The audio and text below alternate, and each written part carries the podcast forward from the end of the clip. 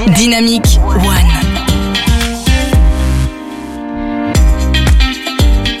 Bonsoir tout le monde Bonsoir.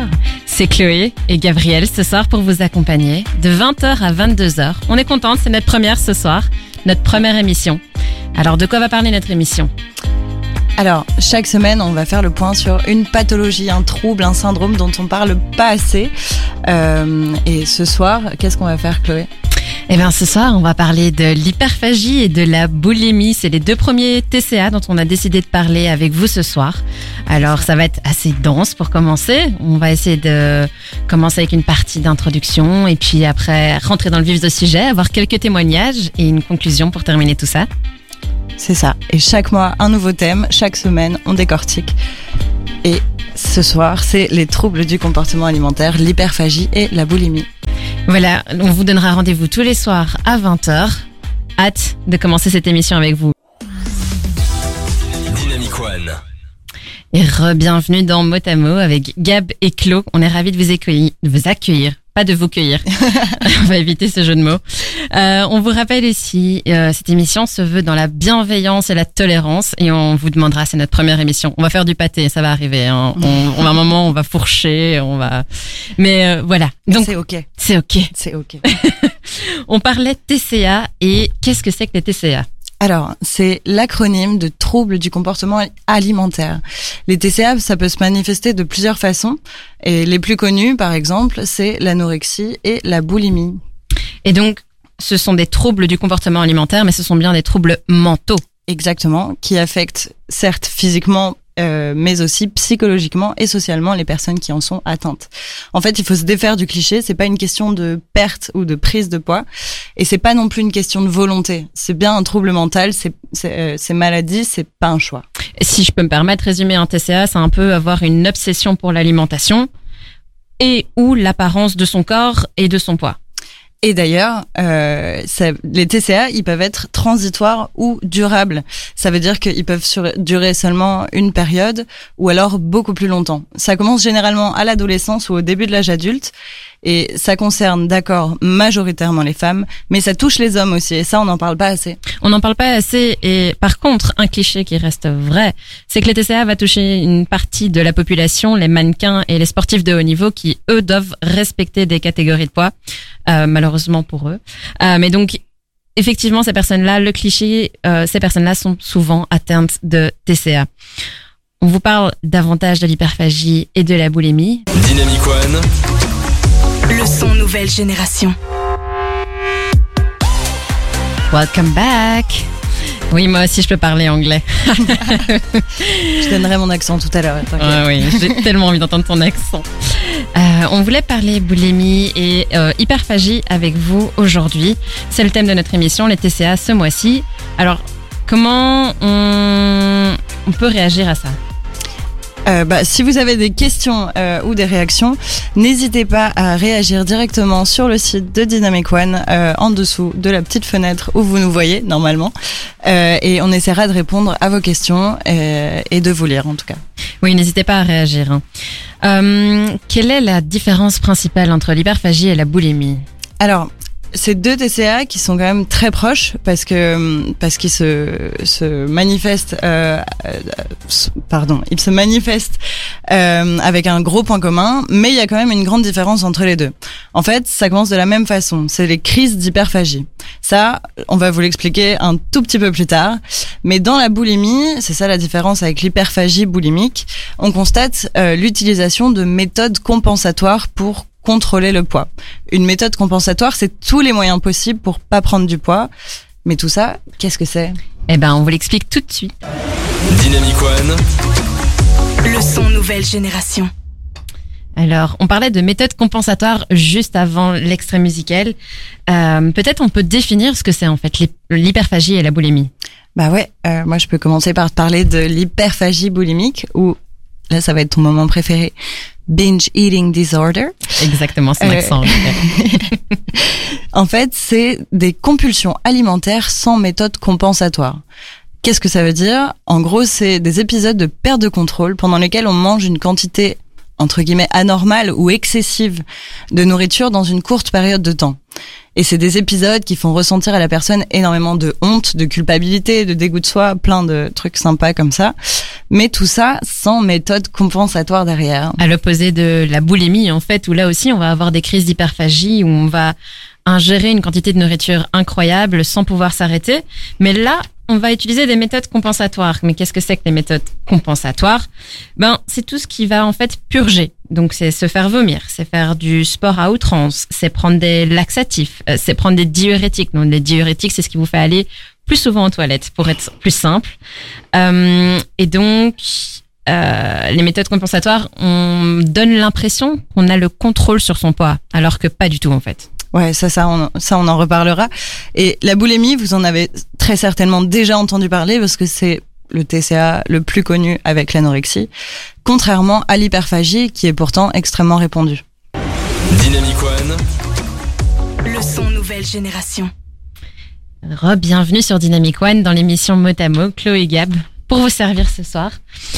Euh, D'où viennent ces troubles Euh, On vous a parlé de l'hyperphagie, euh, de la boulimie. On insiste sur le fait que ce sont des troubles mentaux et donc pas physiques. Euh, on parlait du cliché de, du, du boulimique qui avale énormément de quantité de nourriture euh, sur, et à qui on dit qu'il doit se calmer. Ce cliché-là, on aimerait bien le détruire. Euh, c'est pas si simple que ça.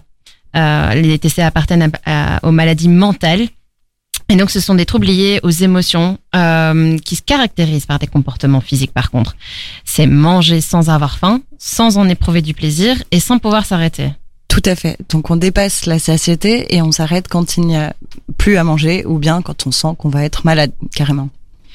Et on parle de crise, mais qu'est-ce qui déclenche ces crises? Pour ça, on vous propose juste un petit extrait sonore d'une musique euh, de C'est Jean-Baptiste Khalifa et la musique s'appelle Je mange.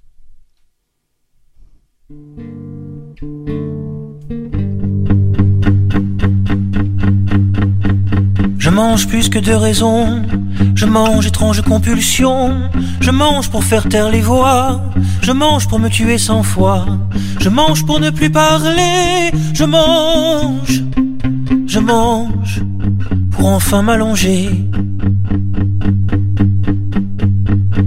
Mange pour ne plus rien sentir, ou bien pour me sentir partir. Je mange, je ne vais pas m'arrêter, tant que tout n'est pas terminé.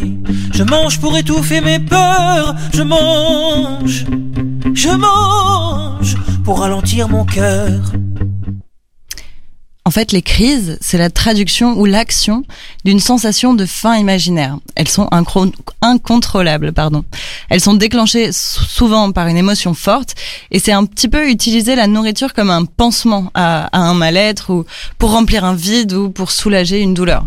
Avant la crise, il y a un inconfort émotionnel, ça c'est sûr. La personne, elle peut être déprimée, triste, anxieuse ou alors se sentir vide, par exemple. Pendant la crise, les personnes entrent dans un état dissociatif. En fait, il y a une perte de contrôle et on se coupe des émotions inconfortables et on remplit le vide. Et puis après la crise, euh, les émotions reviennent en général et sont même souvent beaucoup plus fortes parce que s'y rajoute la honte et la culpabilité.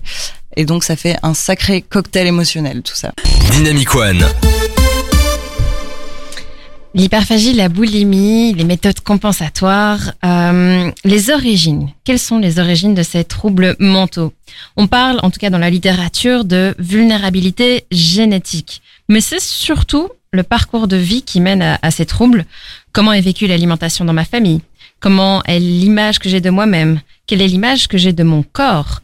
Euh, Sans surprise, la société et les médias, bien sûr, euh, font le focus sur la minceur. Être mince, c'est être en bonne santé. Euh, on peut parler de notre société grossophobe. Ça, tout à fait. J'ai beaucoup de choses à dire là-dessus. Je vous en dirai plus dans la- dans d'autres émissions quand on parlera des TCA en général. Mais déjà, on constate que depuis toujours, il y a une idéalisation du corps. On nous dicte ce à quoi on devrait ressembler, et c'est-à-dire mince ou maigre.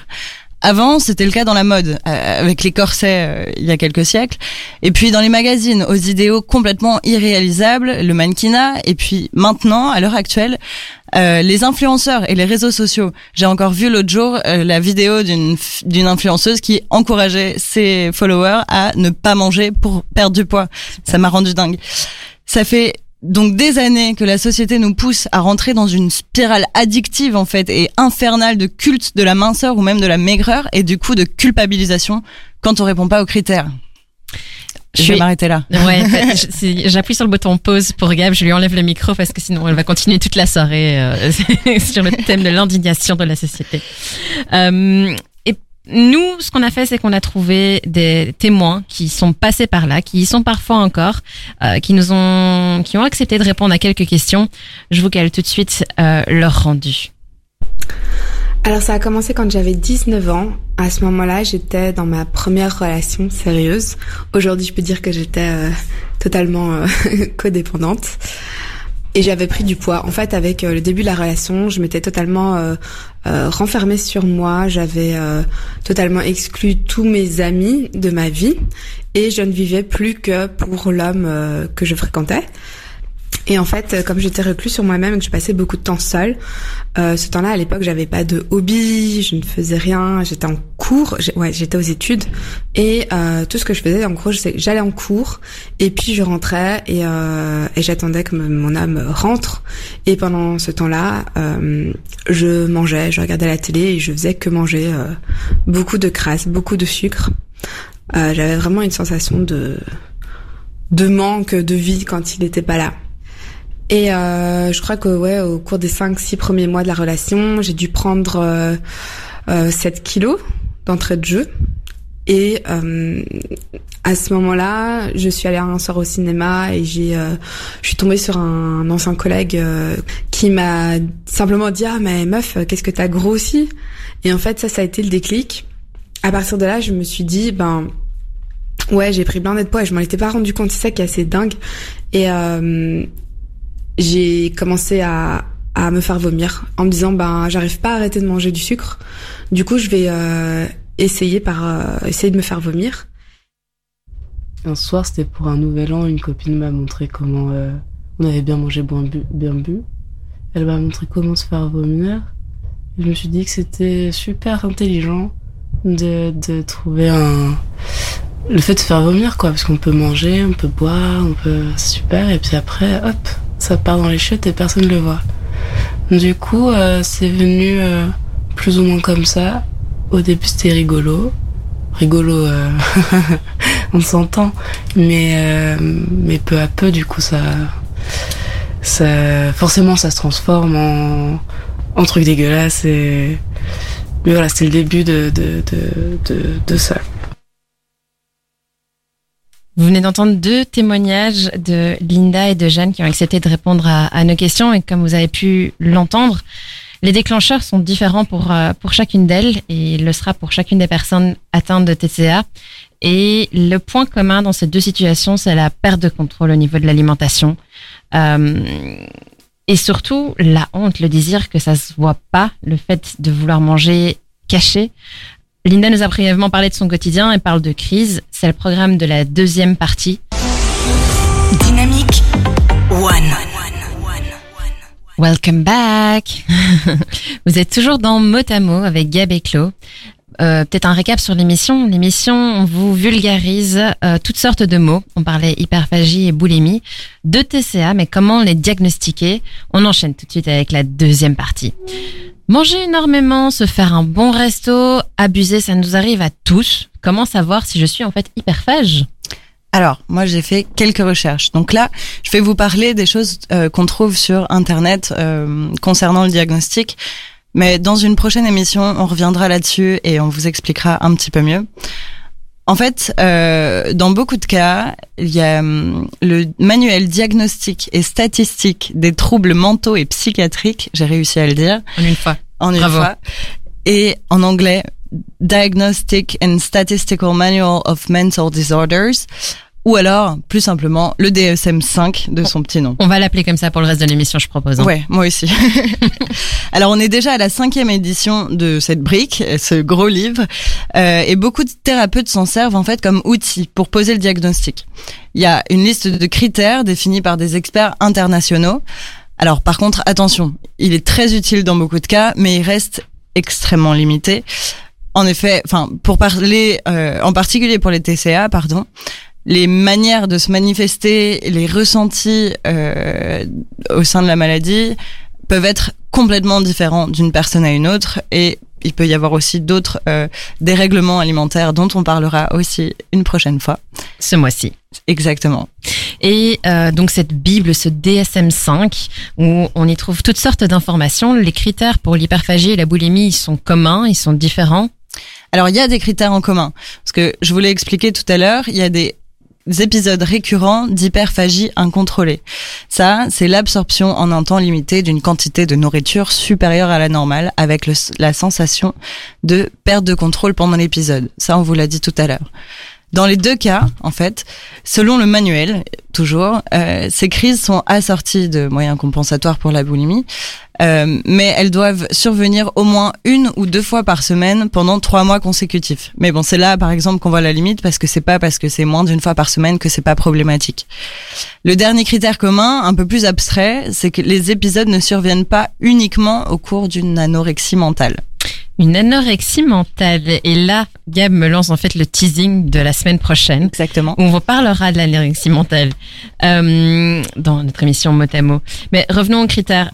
Tu m'as expliqué les critères qui sont en commun, mais c'est quoi la différence entre ces critères? Alors, moi, je vais vous parler d'abord de l'hyperphagie. Pour la qualifier, en fait, on se dit que les épisodes sont associés à quelques-unes des caractères que je vais vous citer maintenant. Il y a par exemple la- une prise alimentaire plus rapide que la normale. Et aussi euh, jusqu'à l'inconfort. On mange vra- vraiment beaucoup sans avoir faim et on peut aussi euh, être amené à se mettre à l'écart pour manger par honte, vraiment. Et il y a un sentiment de dégoût de soi, de culpabilité et même parfois de dépression qui est présent. Après, il faut que ce comportement engendre de la souffrance. C'est peut-être un peu bête à dire, mais euh, certaines personnes aiment juste beaucoup manger sans souffrir de ça. Et dans ce cas, peut-être qu'on parle pas de TCA. Et enfin et surtout, on considère que quelqu'un est atteint d'hyperphagie et non pas de boulimie quand il n'y a aucune utilisation des moyens compensatoires à la suite des crises. Et donc oui, on vous disait les moyens compensatoires, c'est l'un des cinq critères pour diagnostiquer la, la boulimie. Ça peut s'agir donc de vomissement, de prise de laxatifs, de diurétiques, de sport à outrance, de jeûne plus ou moins total, et donc tout ce qui permet d'éviter de prendre du poids, ou en tout cas de faire semblant de, de le contrôler. Le dernier critère, c'est l'estime de soi, l'image qu'on a de soi, et elle est extrêmement influencée pour les personnes atteintes de TCA par euh, la nourriture qu'ils vont ingurgiter ou non.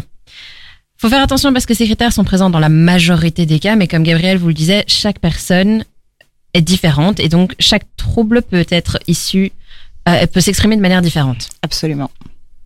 Et donc on ne veut pas faire rentrer les gens dans des cases. C'est ça. Mais le diagnostic, on, on y reviendra plus tard. Et je pense qu'il est important surtout de vous rappeler que si vous avez un doute, que ce soit pour vous ou quelqu'un de votre entourage, il faut absolument aller consulter et aller euh, trouver de l'aide parce que il faut faire très attention à ne pas s'auto-diagnostiquer. Non, Gab et moi, on, on vous guide, on vous donne un maximum d'informations, mais on n'est pas médecin, on n'est pas psy. Donc n'hésitez pas à aller consulter. Dynamique C'est Dynamic One. On continue notre euh, notre émission. Donc on parlait de comment diagnostiquer euh, l'hyperphagie et la boulimie, mais une des problématiques liées à cette TCA, c'est le temps que ça met en fait pour euh, poser ce diagnostic. Oui, bah il y a beaucoup de difficultés en effet euh, sur le diagnostic même en lui-même parce que déjà les personnes n'ont pas forcément conscience qu'elles ont besoin d'aide euh, ou alors elles n'osent pas en parler. Elles ont un sentiment de honte, de culpabilité et de responsabilité importante. C'est, on le sait, euh, les TCA c'est des maladies qui isolent beaucoup. Ça, on en parlera aussi euh, un peu plus tard dans l'émission. Euh, et c'est surtout des maladies tabous les TCA. Le patient est pas en capacité en fait de demander de l'aide parce qu'il y a une grande souffrance psychique. Euh, D'une autre part, c'est aussi parce que les personnes atteintes consultent généralement pour autre chose, pour des plaintes digestives, pour des plaintes gynécologiques, et les médecins donc traitent euh, la, la, plainte qui est au premier plan et euh, vont pas forcément chercher à aller voir si c'est causé par un TCA.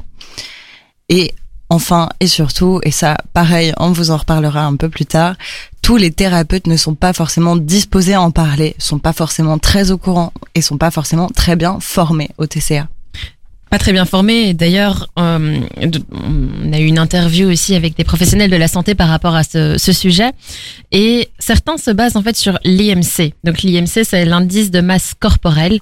Euh, et donc certains se basent sur ce score pour savoir si vous êtes euh, boulimique ou hyperphagique.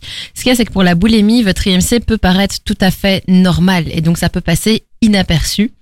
Euh, et donc en fait, le médecin ne voit pas du tout le TCA, ne le traite pas du tout. Et pourtant, la souffrance, la souffrance engendrée, elle, elle, elle est bien réelle. Pour l'hyperphagie, c'est l'inverse. Euh, ton IMC est anormal. Donc, du coup, tu es en surpoids, tu es euh, obèse, et donc c'est ce qui va être entre guillemets traité au premier plan, et les TCA vont complètement être éclipsés. Euh, on parle aussi des, des comorbidités, donc c'est ce qui vient en plus, c'est le package qui est compris, euh, donc qui sont l'anxiété, la dépression, l'addiction, qui vont aussi camoufler le TCA euh, sous-jacent. Donc le nœud du problème, c'est souvent pas ou mal diagnostiqué, la prise en charge est assez tardive et les professionnels de la santé sont parfois aveuglés ou le TCA est éclipsé, ne peuvent pas le, le traiter euh, en première ligne. Et il y a quand même un point rassurant, c'est que on en trouve quand même des médecins qui sont formés à ça, mais pas encore assez. Euh, on vous en parlera dans une émission un peu plus tard. Euh, on a rencontré une super euh, psychologue nutrithérapeute qui a répondu à nos questions. Ça, ce sera dans quelques semaines. Et ils sont, du coup, je reprends, pardon, les, médecins sont parfois formés à chercher d'autres signes qui pourraient leur mettre la puce à l'oreille et qui pourraient les aider à poser le diagnostic. Tous les symptômes qui sont plus ou moins visibles dus à la boulimie, par exemple. Il y a le dosage de la kaliémie. En fait, c'est le dosage du potassium dans le sang. Il y a l'érosion des dents, les symptômes gastro-intestinaux inexpliqués dus au vomissement, par exemple les troubles de la fertilité, l'aménorrhée, ça c'est l'absence de règles. Mais euh, il y a aussi, ils sont aussi sensibles aux personnes qui viennent les voir pour leur demander des régimes amaigrissants, des chirurgies, etc. pour maigrir. Ce que Gab vient de vous expliquer, c'est tous des petits signes qui pourraient mettre la puce à l'oreille aux professionnels pour détecter un TCA. Dynamique One. C'est Dynamique One.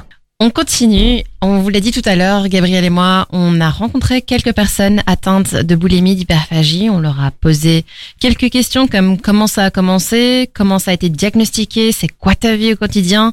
On vous met tout de suite quelques extraits. Par exemple, au départ, c'était hyper facile de se faire vomir. Euh, une fois que tu comprends le mécanisme, c'est super. Enfin, c'est simple, tu mets juste tes deux doigts dans la bouche et ça, ça fonctionne. Mais du coup, à force de le faire, parce que tu le fais tout le temps, euh, un jour, ça ne marche plus. Euh, ça ne marche plus. Donc là, là, là, c'est chiant. Et là, c'était aussi euh, une sale période de touchage de fond où tu le sais que évidemment qu'il y a un problème. Euh, C'est-à-dire que du coup, c'est des séances qui durent, euh, ça dure plus 30 minutes, ça dure 5 heures. 5 heures où tu vas te faire vomir. Et tu pleures et tu ton oesophage il y en a plus hein. enfin il est ta gorge elle existe plus t'as de l'acné euh, t'es- ton visage est transformé ça se voit euh, évidemment il y a une perte de poids donc du coup il y a aussi t'as plus aucun aucun nutriment donc le reste de tes journées ça va être de l'angoisse de la fatigue C'était vraiment euh, pour combler un sentiment de vide que je ressentais dès que mon compagnon euh, n'était pas avec moi. Et, euh, et j'avais besoin d'absolument remplir ce vide. Ouais, donc le problème, il a été euh, directement présent. Et euh, en fait, je me rendais compte que c'était un problème. Et en même temps, je l'ai totalement intégré à ma vie comme euh, étant quelque chose de normal. C'était ma nouvelle norme. Et euh, par contre, il m'a fallu euh, quoi 13, 14 ans, 13 ans pour me dire euh, que là, ça devenait vraiment, vraiment trop important dans ma vie. En fait, tout tournait autour de ça. Dès que je me levais, je pensais à la nourriture. À chaque moment, euh, quand je, j'allais pas bien ou même quand j'allais bien, hop, je me disais mais tiens, quoi, je vais pouvoir me goinfrer euh, ce soir. euh. Ça arrive de temps en temps au départ, et après ça arrive tout le temps, et après tu sais juste plus manger.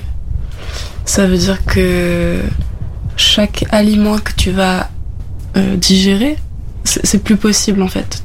Tu peux même plus te dire qu'un aliment peut être digéré vu que tu as la possibilité de vomir et de le faire sortir.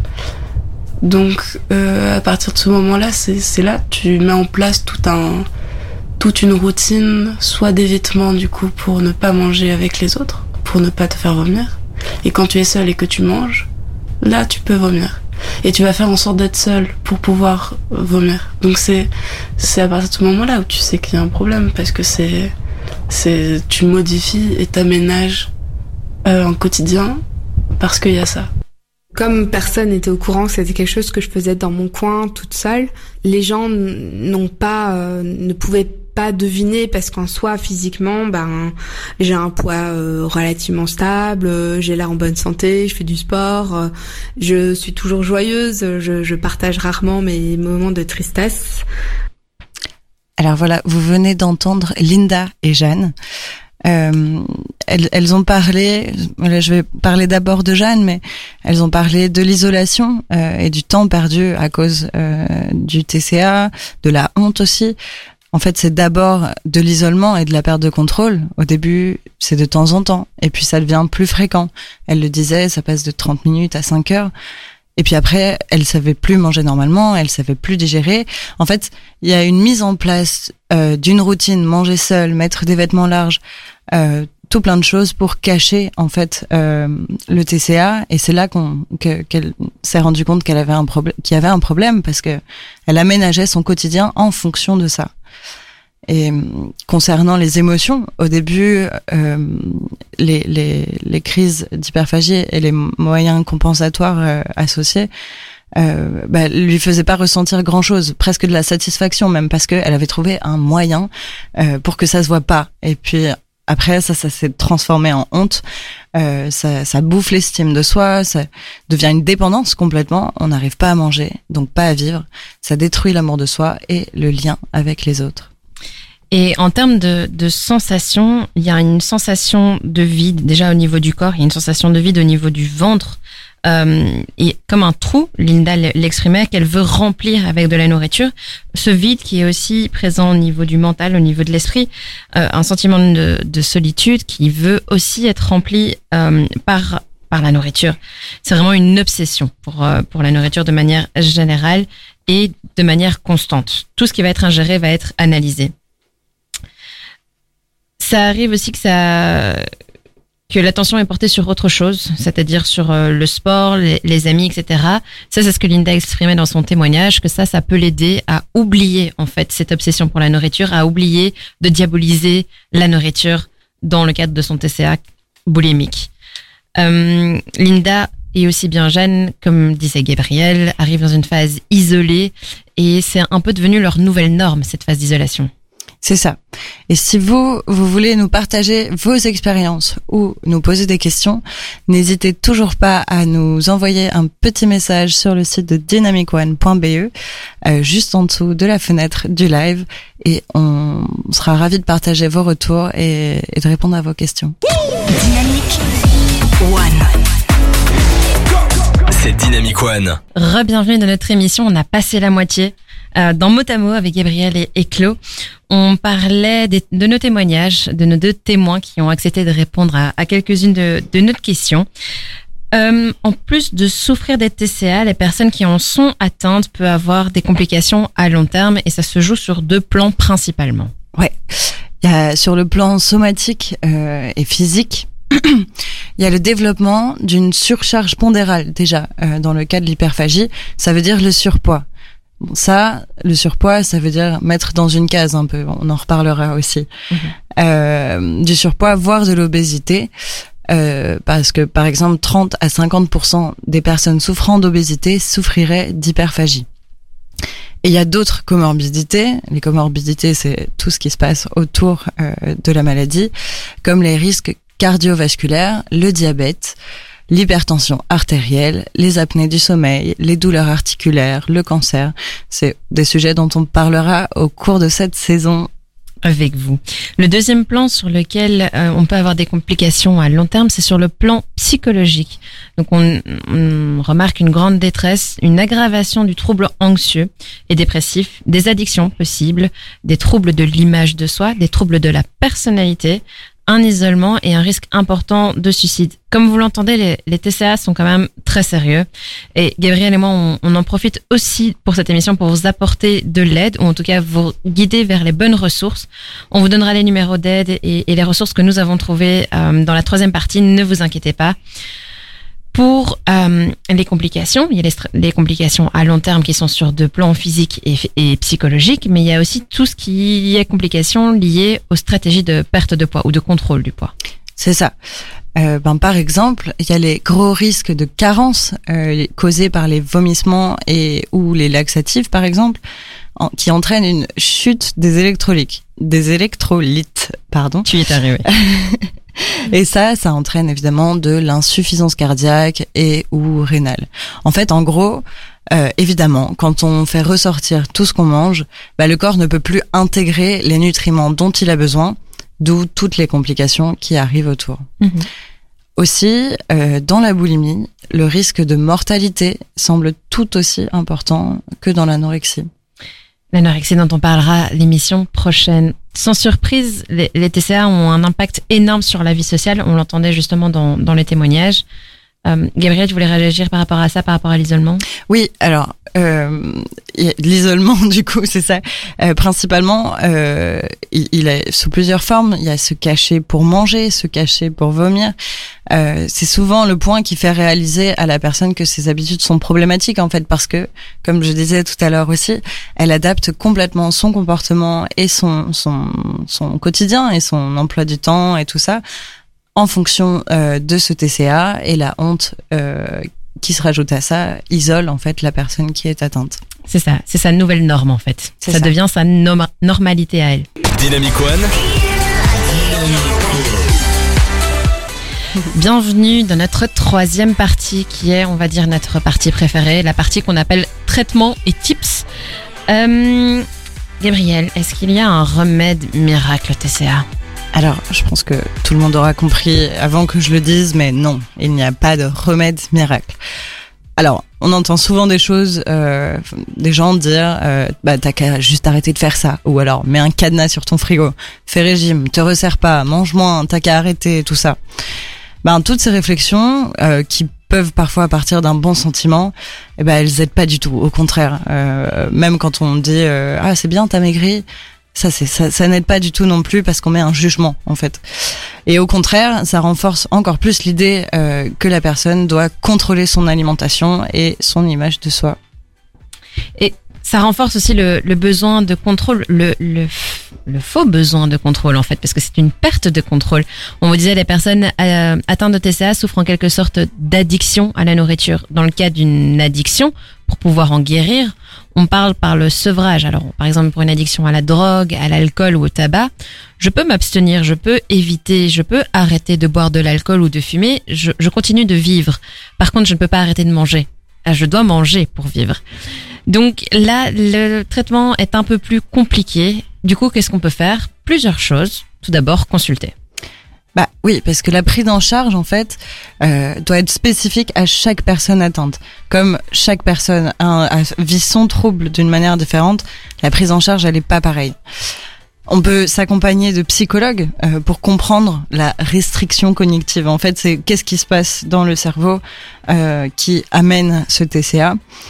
Il euh, y a aussi pour apprendre à ré réaimer son corps et se réaimer soi. Il euh, y a aussi des diététiciens euh, et des nutritionnistes qui sont formés au TCA. Mais alors le mieux, ça reste d'avoir de, une approche beaucoup plus globale, euh, parce que la pluridisciplinarité, Je l'ai je eu t'ai laissé aussi, tous les mots compliqués, hein, je suis Ouais, désolée. merci beaucoup euh, Chloé pour ça.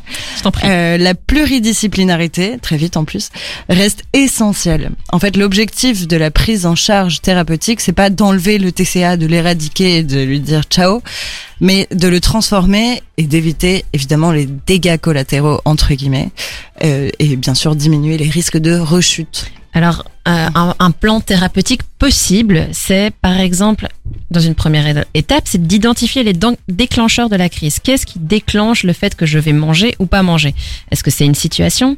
Est-ce que c'est un sentiment? Est-ce que c'est une émotion? Est-ce que c'est quelque chose de physiologique ou de physique? Ça peut être touché, ça peut être un- une odeur, ça peut être aussi un type d'aliment, un moment dans la journée. Donc, il faut essayer de s'observer, de voir, tiens, quand il se passe ça, je mange ça, ou quand il se passe ça, je ne mange pas ça. On remplit des carnets euh, et on essaye de noter ces émotions aussi qui y sont liées. La deuxième étape, c'est comprendre pourquoi quand j'ai ça, je mange ou je ne mange pas ça. Et la troisième chose, c'est essayer de modifier le mode de fonctionnement, c'est-à-dire que quand il va y avoir ces déclencheurs, quand il va y avoir cette odeur, ce toucher, cette, euh, cette émotion, euh, ce, ce sentiment qui passe euh, au travers de moi, qu'est- qu'est-ce que je peux faire, qu'est-ce que je peux mettre en place pour engendrer un autre comportement. Donc en gros, on va essayer de traiter les dérégulations émotionnelles et donc restaurer un comportement alimentaire équilibré et adapté en essayant de prévenir les rechutes qui vont arriver. Ça c'est quasi tout le temps, ça va arriver, il faut juste les accepter pour pouvoir passer au-dessus et ainsi essayer aussi de préserver l'insertion sociale de la personne, éviter l'isolement. C'est sûr. Et alors, tout ça, vous le comprenez bien, c'est pas simple, mais c'est pas impossible. Jeanne, euh, dans l'interview, racontait qu'elle s'est baladée, elle, de psy en psy, jusqu'à la rencontre du bon professionnel qui lui a apporté l'aide dont elle avait besoin, euh, ou au moins qui lui a permis le déclic et une envie de prendre des actions euh, pour prendre soin d'elle et prendre soin de soi et de son moi. Dynamique One. C'est Dynamic One. Bonsoir à tous, merci euh, d'être avec nous ce soir. On continue dans notre troisième partie, tips et traitements. Alors pour ça, on va de nouveau vous faire euh, passer un petit extrait de nos témoignages de, de Linda et de Jeanne pour illustrer les propos qui vont suivre. Ce qui m'a aidé, ça a été vraiment euh, la thérapie que j'ai faite. Donc moi, je suis tombée en burn-out il y a deux ans. Et euh, suite à ça, pour la première fois de ma vie, j'ai décidé de demander de l'aide pour mon problème de boulimie et en parallèle euh, pour euh, le fait que j'étais totalement perdue euh, dans ma vie. Et clairement, bah en fait, les deux étaient liés. Euh, et donc c'est vraiment là une thérapeute énergétique qui m'a directement aidé, qui a identifié d'où venait mon problème de boulimie. Personnellement, j'avais une grosse, grosse, grosse blessure de l'abandon. Euh, qui s'est activée euh, très tôt quand euh, j'avais 12 ans. Et suite à quoi mon comportement s'est mis à changer où je suis rentrée dans un comportement de dépendance. Et en fait de comprendre à quoi c'était lié parce qu'il faut savoir c'est que moi j'avais toujours une sensation de vide dans le ventre euh, comme un trou noir. Et c'est ça que j'avais envie de remplir en fait avec la nourriture. Donc euh, une fois que j'ai compris que ce sentiment de vide c'était lié euh, à la peur d'être abandonnée par euh, toutes les personnes que je venais de quitter. Alors euh, voilà, ça pouvait être en amitié, je passais un super bon moment avec des potes et dès que je rentrais chez moi, je me sentais seule. Et en fait, ce sentiment de, de seulement, il était tellement puissant que j'avais besoin de le remplir, remplir, pardon. Donc voilà, je donnais énormément d'énergie aux autres et j'en gardais pas assez pour moi-même pour me nourrir. À aucun moment je je cultivais l'amour de soi, l'amour de moi. Je ne prenais pas soin de moi et euh, je ne connaissais pas mes besoins. Je ne savais pas quelles étaient mes valeurs. Je savais vraiment pas qui j'étais. Donc la première chose qui m'a vraiment aidée, c'est la thérapie et c'était d'identifier en fait que tout ça, ça venait de ma peur de l'abandon. Ce qui m'a aidé aussi, c'est de trouver des reportages. Il y en a pas mal. Enfin, ou d'écouter des podcasts ou de voir euh, des témoignages. Juste d'avoir un écho, en fait, sur le, fait que t'es pas seul, qu'en fait, c'est un problème vachement, euh, vachement courant. Même en- entre filles, on n'en parle pas quand ça se passe. Mais j'avais des copines qui faisaient la même chose. Et après, tu découvres que t'es vraiment pas seul. Ton cerveau, il est pas con non plus. euh, tout le temps que tu passes à faire ça, au bout de X temps, il va le déplacer vers autre chose. Donc, c'est de trouver une autre chose Et ça peut être plein de choses, du coup. C'est une passion, c'est super. Alimenter une passion, c'est vraiment merveilleux. Euh, du sport aussi, pourquoi pas. Mais pas que ça devienne extrême, mais euh, trouver euh, ce qui donne sens, quoi, ce qui fait sens. Et y aller. Et pas se poser de questions, faut foncer. Et croire en soi. Ce qui a aidé Linda et Jeanne, c'est peut-être pas forcément ce qui vous aidera vous ou ce qui aidera vos proches. Euh, la prise en charge thérapeutique, elle est différente pour chacun, comme on disait un petit peu plus tôt.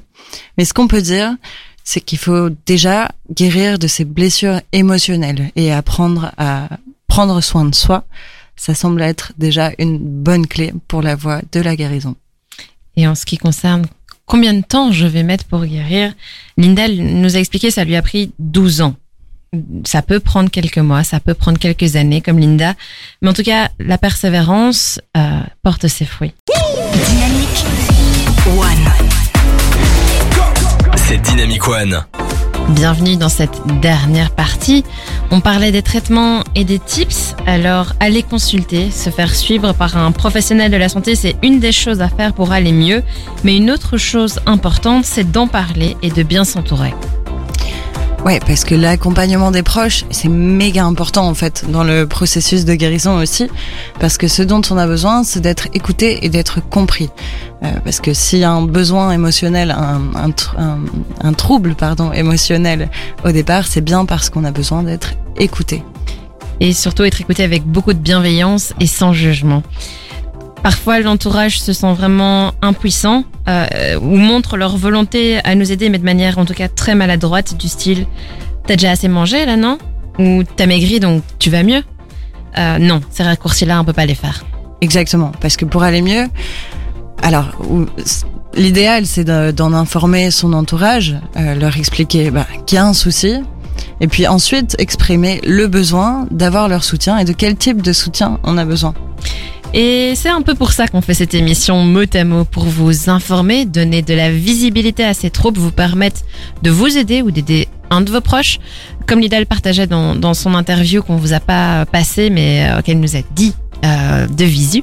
Euh, étant elle-même atteinte de, de boulimie, elle a reconnu les signaux chez sa meilleure amie et a décidé de, de lui en parler. Donc d'ouvrir euh, ce qui pour elle était une honte, mais de lui en parler euh, pour pas que elle, sa meilleure amie, ne tombe dans ces troubles euh, et qu'elle ne suive la même piste. C'était donc une alerte pour Linda qui a pu l'aider. Oui, et en plus, euh, comme Jeanne nous le disait par contre euh, juste avant, ça vous l'avez entendu, ben, parler, ça permet de se rendre compte qu'on n'est pas seul. Et se rendre compte qu'on n'est pas seul, c'est super important. Euh, parce que on parlait de l'isolation tout à l'heure. Ben, en fait, non, on- n'est pas seul. Et permettre de créer le dialogue, euh, d'ouvrir une porte à la communication, eh ben, nous, euh, Chloé et moi, on est vraiment très contentes de pouvoir contribuer à ça. Ouais. Et restez avec nous pour la quatrième et dernière et meilleure partie de cette émission. Dynamique One. C'est Dynamic One. Bienvenue dans la quatrième et dernière partie. On arrive à la fin de notre émission. On est triste. Oui, On est triste. c'est passé beaucoup trop vite. Ouais. C'est à, toi, Gabriel. Oui, tout à fait d'ailleurs. Excuse-moi. Alors, donc, c'est ce qu'on disait avant. La prise en charge pour un trouble du comportement alimentaire, elle est individuelle et elle est pas pareille pour tout le monde. Se sortir d'un TCA, ça peut prendre du temps. Linda, que vous avez entendu euh, dans les extraits durant l'émission, ça lui a mis 12 ans à peu près. Jeanne, elle aussi, un petit moment. Mais à force de persévérance, eh ben, elles ont trouvé l'aide dont elles avaient besoin. On peut s'en sortir, que ce soit après un déclic ou bien en faisant des petits pas. Chacun doit trouver son chemin. Euh, Il y avait une chanson d'ailleurs là-dessus. Et le faire à son rythme. Euh, allez consulter. C'est ce qu'on vous préconise. Parlez-en autour de vous. C'est hyper important. Si vous vous sentez directement concerné ou si ça vous fait écho, si vous voyez que l'un de vos proches pourrait euh, bénéficier, déjà référencer notre euh, notre émission. C'est une, une première chose à faire. Euh, ensuite, il y a d'autres aides sur Bruxelles qui sont disponibles. Euh, Il y a l'ASBL Miata, par exemple, M-I-A-T-A, qui se situe chaussée de Waterloo 1151 euh, euh, à Bruxelles, à Uccle, pardon. Euh, vous avez le site internet qui est miata.be.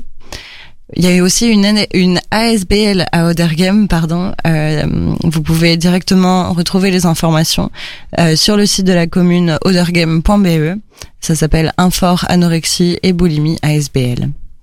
Il existe aussi un numéro vert, une permanence téléphonique, le 067 22 21 20, euh, qui est là pour vous répondre, répondre à vos questions concernant la nourriture. Il y a aussi euh, pas mal de ressources sur Internet, comme desanorexie.com ou alors celui des outre-mangeurs anonymes qui hum, qu'on peut retrouver sur oainfo avec un s.org. Les aides, elles sont là. On vous oriente vers ces aides. On espère que ça vous aidera. Dynamique One. C'est Dynamic One. La toute, toute, toute, toute dernière partie, une partie importante pour nous. On va vous laisser découvrir. On appelle ça les take-home messages. Moi aussi, je peux faire preuve d'un bel accent anglais en tout cas. Tout à fait, moi j'adore ton accent aussi. Merci. Donc, revenons à nos moutons. Les messages importants sont Vous êtes légitime et vous n'êtes pas seul. le moment où ça prend trop de place dans ta vie, demande de l'aide. De l'aide auprès de spécialistes de ton entourage ou bien des ASBL. Savoir exprimer ce dont tu as besoin de ces personnes. N'hésite pas à en parler autour de toi. et on peut en sortir. C'était les mots de la fin. Gabriel et moi, on a été ravis de vous emmener avec nous tout au long de cette émission. On espère avoir rempli en tout cas notre mission, vous informer, avoir donné le maximum d'informations dans un langage que vous avez pu comprendre. On espère avoir fait pas trop de bourdes au niveau technique. En tout cas, moi, c'était mon stress et voilà. Limite la fin de l'émission, je suis enfin soulagée. Et à jeudi prochain. Moi, je suis ravie euh, de pouvoir faire cette émission et de pouvoir transmettre aussi euh, des choses et potentiellement d'aider des gens. Et euh, on continuera euh, sur le thème de ce mois-ci la semaine prochaine en parlant de l'anorexie mentale. On vous laisse avec Billie Eilish, Taïk et Doja Cat. C'est le son de nouvelle génération sur Dynamic One. Belle soirée à tout le monde. Belle soirée.